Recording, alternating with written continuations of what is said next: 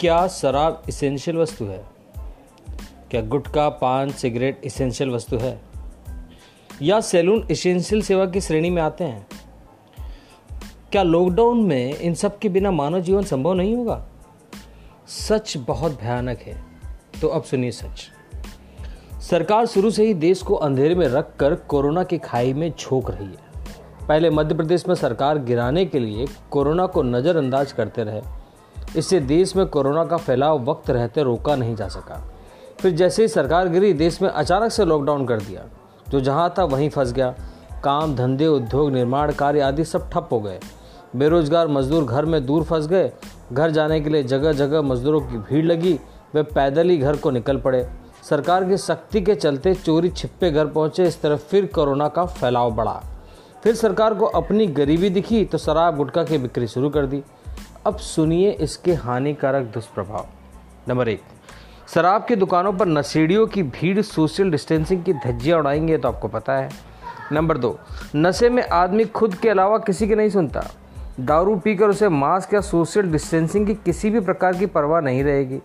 Number तीन, lockdown के बाद से घरेलू झगड़ों में वृद्धि हुई है, क्योंकि घर के पुरुष सारा दिन घर पर ही रहते हैं। अब ये झगड़े घरेलू हिंसा में बदलेंगे दारू पीकर लात घुसे और चलेंगे। नंबर चार, नशेड़ी नाली में सो जाता है और उसे वो भी जकूजी लगता है। जब नशेड़ी शराब के नशे में घर के बाहर निकलेंगे और सोचेंगे कि ये सड़क नहीं, उनके घर का बरामदा है, सोचो तब क्या होगा। नंबर पाँच, कोरोना में लड़ाई में व्यक्ति की मज़बूत रोग प्रतिरोधक क्षमता ही सबसे कारगर हथियार है। यह संक्रमण फेफड़ों पर हमला करता है, इसलिए फेफड़े मज़बूत हो। लेकिन सरकार को शायद लगता है कि सिगरेट का धुआँ फेफड़ों में जाकर कोरोना को मार देगा। सीधे तौर पर सरकार ने शराब, पान, तंबाकू, गुटखा बेचने की छूट देकर लोगों की प्रतिरोधक क्षमता को कमज़ोर करने की तैयारी भी की है। बता दूँ कि शराब का नियमित या तय मात्रा से अधिक सेवन भी लोगों की प्रतिरोधक क्षमता को छीण करता है।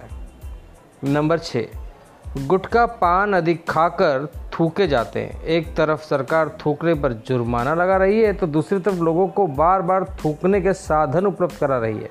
सीधे तौर पर यह सरकारी नीतियों का विरोधाभास है। ऐसा आपको नहीं लगता?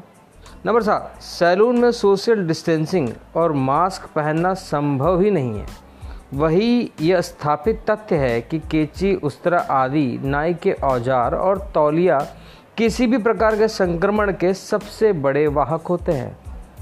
ऐसे अनेकों कारण गिनाए जा सकते हैं जो यह साबित करेंगे कि सरकार ने शराब, गुटखा आदि की बिक्री की अनुमति देकर कोरोना के और अधिक फैलाव की राहें खोल दी है।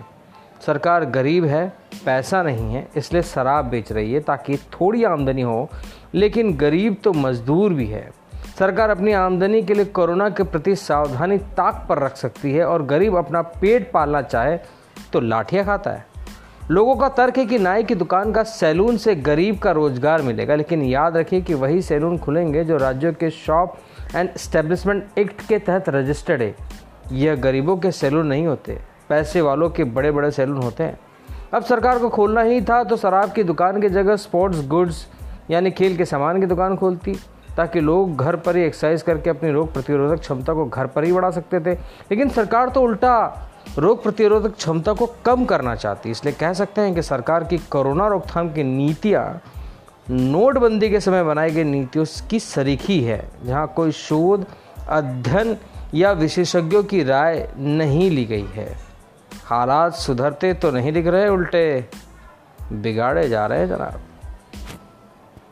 मैं आपका नील धन्यवाद।